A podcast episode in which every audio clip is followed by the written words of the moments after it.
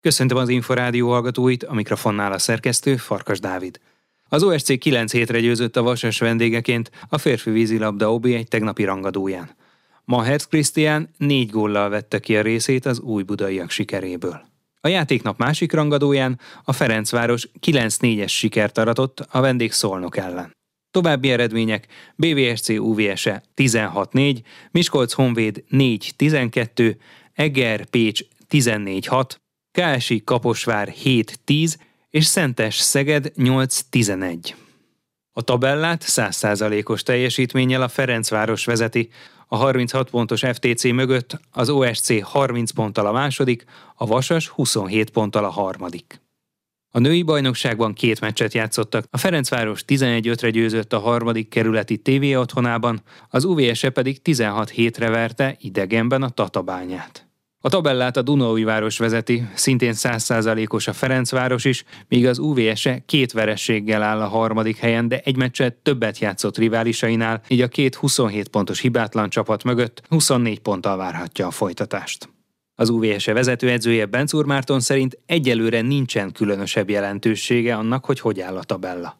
A bajnokságról és az Eurókupáról is beszélgettünk. Természetesen tökéletesen nem lehetünk soha elégedettek, nyilván most az Egyesülettel, és különösen ugye a női csapattal mondom, mert mindig tudjuk, hogy lehet jobban csinálni a dolgunkat, és nem csak az eredményre gondolok itt, de nagy vonalakban körülbelül ott tartunk, és, és úgy haladnak a dolgaink, kicsit idézőjelbe téve, ahogy szeretnénk. A bajnokságban két együttes is megelőzi jelenleg az UVS-ét, az Eurokupában pedig még a negyed döntőbeli párharc visszavágóját várhatja a csapat, úgyhogy hazai közönség előtt döntetlent játszottak. Hogy látja az esélyeket a folytatásra? A bajnoki cím, illetve a bajnoki helyezések, hiszen mi soha nem csak bajnoki címben gondolkodtunk, természetesen, mint sportolók mindig szeretnénk első helyen végezni minden versenysorozatba, de amikor ugye nyertünk az elmúlt években, akkor sem ez volt az elsődleges és, és a mindent felülíró ö, dolog, tehát továbbra sem ez lesz, de hát tehát akik esetleg már kihirdették a, a sorrendet, azok szerintem azért kicsit elhamarkodták ezt. Ugyanannyi esélyünk van, mint mondhatom, hogy bárkinek. Nyugodtan mondjuk ki, ugye veretlen még százszázalékos a Ferencváros és a Dunói város is.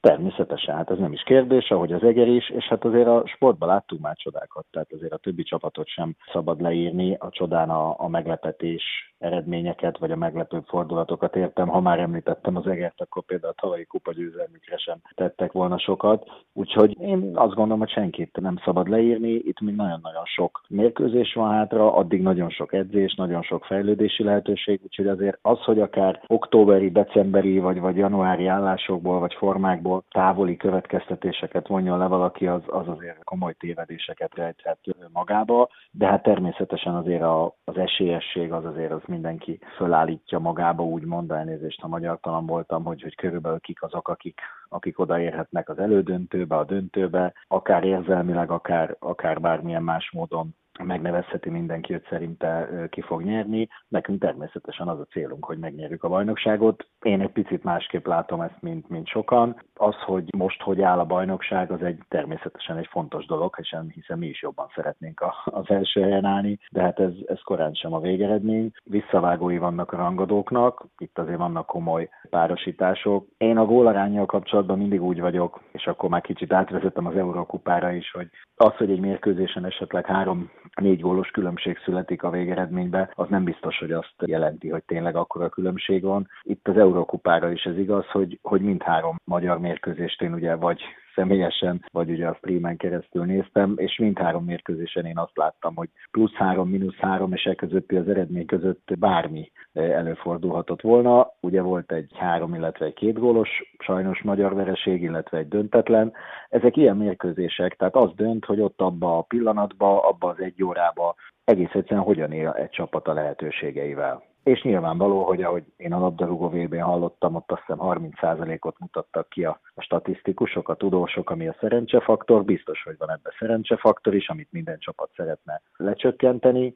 Úgyhogy az Eurókupában is természetesen, ahogy a másik két magyar csapatnak is feltételezem, illetve a többi csapatnak is az elődöntőbe jutása célja, így természetesen nekünk is. Pireuszban kell ezt majd kiharcolniuk. A 10-10-es döntetlen nagyjából reális volt az első meccsen? Ez egy nagyszerű mérkőzés volt. Tehát mind izgalomban, fordulatokban, szakmai szempontból ez két jó csapatnak egy nagyon jó mérkőzése volt, voltak benne hajmeresztő hibák, fantasztikus gólok, védések, tehát egy, egy kimondottan nézők számára is nagyon-nagyon jó meccs volt. Volt esélyünk arra, hogy több góllal is nyerjünk, a végén ugye még nekünk kellett egyenlíteni. Minden talán összevetve nyugodtan mondhatjuk, hogy nem igazságtalan a, a döntetlen, de hát szerintem mi is kicsit azért csalódottak vagyunk, hogy nem nyertünk, és hát mondjuk a talán másfél, egy perccel a vége előtt egy gólos vezetésnél időkéréses emberelényből lévő Pireuszi csapat is feltételezem, hogy úgy gondolja, hogy ezt nekik meg kellett volna nyerni, úgyhogy én egy nagyon jó összecsapásra számítok. Házon belül mennyire téma egyébként még Keszthelyi Nagy Rita pótlása? Ugye azért ez nem egy friss fejlemény, hiszen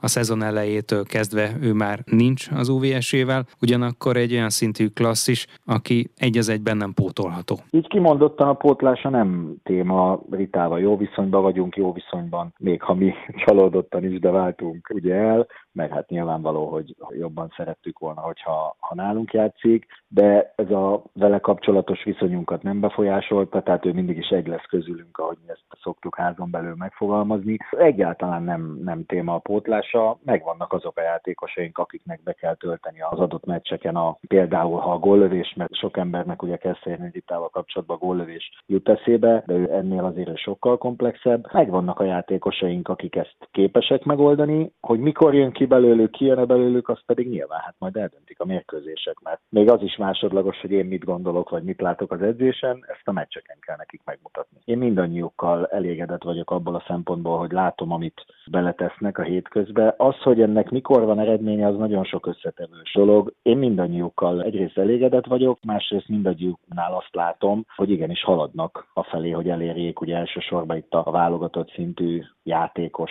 szintjét. Kettőt, hármat. A csapat formálódik, vannak olyan körülmények, amiket nem könnyű ugye kezelnünk. Én olyan szempontból nagyon büszké vagyok a csapatra, hogy, hogy a nehézségek ellenére is összetart, és akárhogy alakulnak a mérkőzések, ez nem változtat azon, hogy mi egy csapat vagyunk, világos célunk van, évek óta ez most sem változik, úgyhogy én nagyon bízom bennük, és akárhogy alakul a szezon, egy biztos, az senki nem mondhatja majd, hogy nem tettünk meg mindent. Bencúr Mártont, az UVS-e női vízilabda csapatának vezetőedzőjét hallották. A pólópercekkel legközelebb jövő csütörtökön délután, nem sokkal 3.44 után várjuk Önöket. Korábbi adásainkat megtalálják az Inforádió honlapján a www.infostart.hu oldalon. Most megköszöni figyelmüket a szerkesztő Farkas Dávid.